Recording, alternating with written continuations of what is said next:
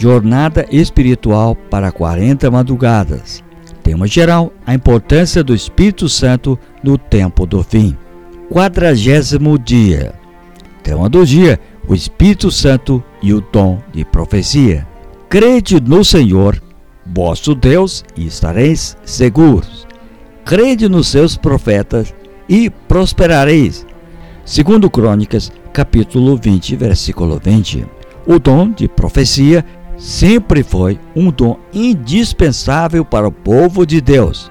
Esse dom é indispensável para manter a unidade, confirmar a fé, ressaltar a verdade, remover as dúvidas e denunciar os erros. Muito embora Deus tenha usado diversos métodos para se comunicar com seres humanos, o dom profético se tornou, entre todos, o meio mais comum, frequente e conhecido. A manifestação desse dom sempre começa com uma ação de Deus. Deus escolhia o profeta, uma espécie de porta-voz. Ele entregava a mensagem que devia ser comunicada. Ninguém podia se autodeclarar profeta. Quando Deus convida alguém para ser profeta, junto com o chamado, ele dava a mensagem. O profeta se destacava como veículo mais visível do sistema divino de comunicação. Os profetas mostraram ao povo o quanto Deus os valorizava, a ponto de escolher dentre eles um homem ou uma mulher para representá-lo. Os profetas eram um lembrete constante da proximidade e disponibilidade da instituição divina. Os profetas eram a manifestação do que a comunhão com Deus e a, transforma e a transformadora graça pode realizar na vida do ser humano. O resultado mais notável da atividade dos profetas foi a contribuição deles à palavra escrita. Mesmo tendo Deus escolhido o dom profético para ser o meio de comunicação mais conhecido e eficaz, podemos levantar algumas perguntas pertinentes a esse ofício. Primeiro, quais foram os critérios estabelecidos por Deus para a escolha de um profeta? Segundo, Deus escolhia os profetas levando em conta alguns qualitativos pessoais, não há nenhuma indicação de que Deus tenha escolhido pessoas com base em qualquer elemento ligado à cultura, personalidade, talentos ou educação.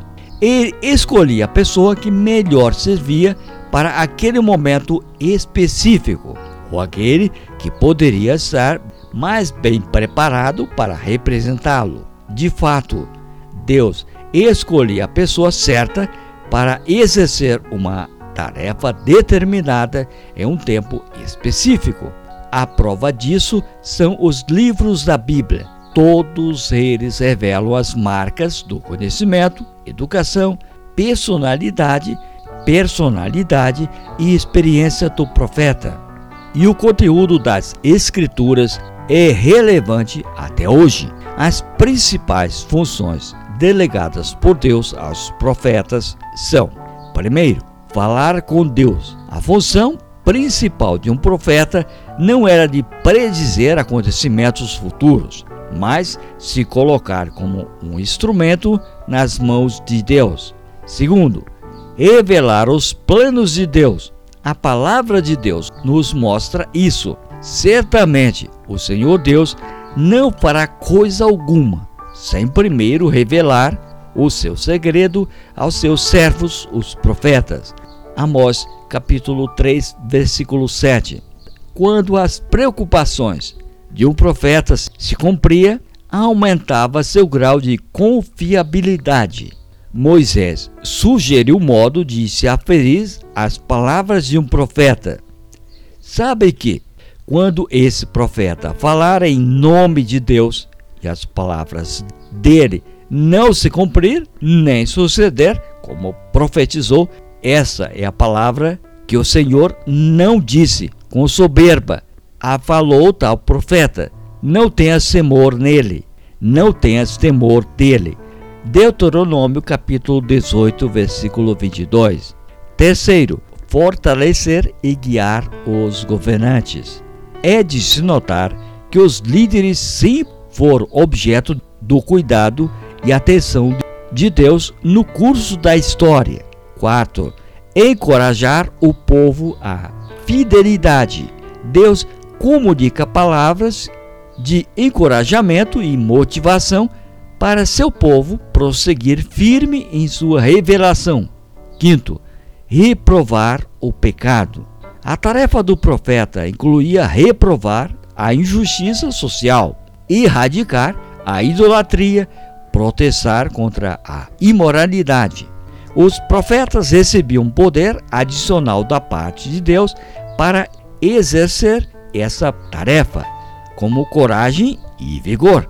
A voz de reprovação do profeta era a voz de reprovação de Deus, a qual era pronunciada a despeito das circunstâncias. Sexto, ensinar o povo. Na essência da palavra, nem todos os profetas eram professores. No entanto, por meio de seus ensinamentos, o povo aprendia os princípios do reino de Deus. Além das funções acima citadas, podemos destacar ainda outras responsabilidades que eram pertinentes aos profetas.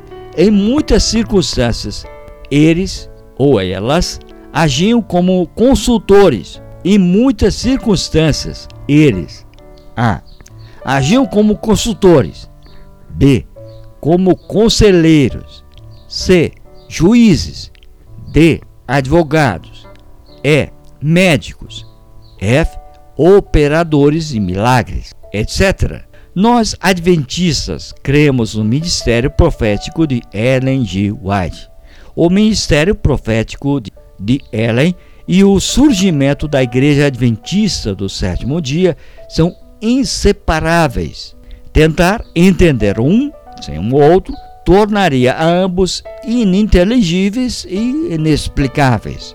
Ellen White e a história da Igreja Adventista do Sétimo Dia, em conceito e estrutura, são parte de uma mesma obra de arte em seus mais variados tons e matizes.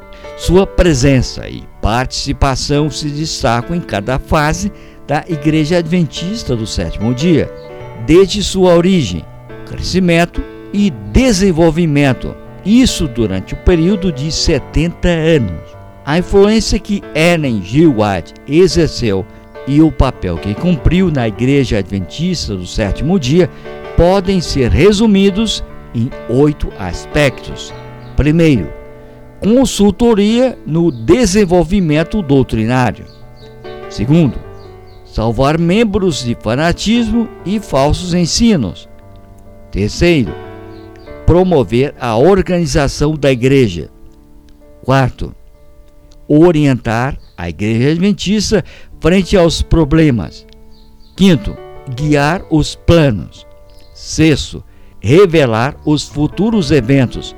Sétimo, encorajar e auxiliar nos estudos das Escrituras. E oitavo, guiar os membros no viver cristão. Os profetas foram pessoas comuns, como qualquer um de nós. Enfrentaram tentações, pecados, foram perseguidos, maltratados e muitas vezes mortos. Mas, sob a liderança do Espírito Santo, os profetas fizeram todas as coisas conforme o plano estabelecido por Deus. Foram servos que falaram, agiram e representaram a Deus perante a humanidade. O ministério de Ellen G. White é apreciado por muitos, até por não adventistas, pastores e padres, e desprezado por muitos, até por líderes e membros adventistas, e perseguido por quase todos os ex-adventistas. Devemos ser gratos a Deus pelo ministério profético de Ellen G. White. Sua postura e equilíbrio fez com que ela mereça o título de porta-voz de Deus para o tempo do fim. O Espírito Santo usou essa mulher poderosamente para deixar o maior legado religioso de que se tem notícia. Nessa manhã, ao concluir a jornada das 40 madrugadas, peça a Deus que te ajude a ler aquele livro do Espírito de Profecia que você nunca conseguiu ler. Comece a leitura amanhã mesmo. Faça de conta que a jornada continuará por mais 40 dias, através da leitura do livro que você escolheu. Posso dar uma sugestão? Multiplique a bênção que você recebeu, enviando essa jornada para mais pessoas. Sigam com Deus, com Jesus e com o Espírito Santo. Um grande abraço. Jornada escrita pelo pastor Jair Góes. Leitura de Carlos Bock. Foi um enorme prazer estar com vocês. Foi um pouco difícil, porque essa jornada foi gravada logo após eu ter um AVC e a língua e ficar com problema na fala. Mas graças aos irmãos que estão orando, foi possível essa gravação. Agradeço a todos. E um dia nos encontraremos no reino dos céus. O encontro está marcado. Até lá.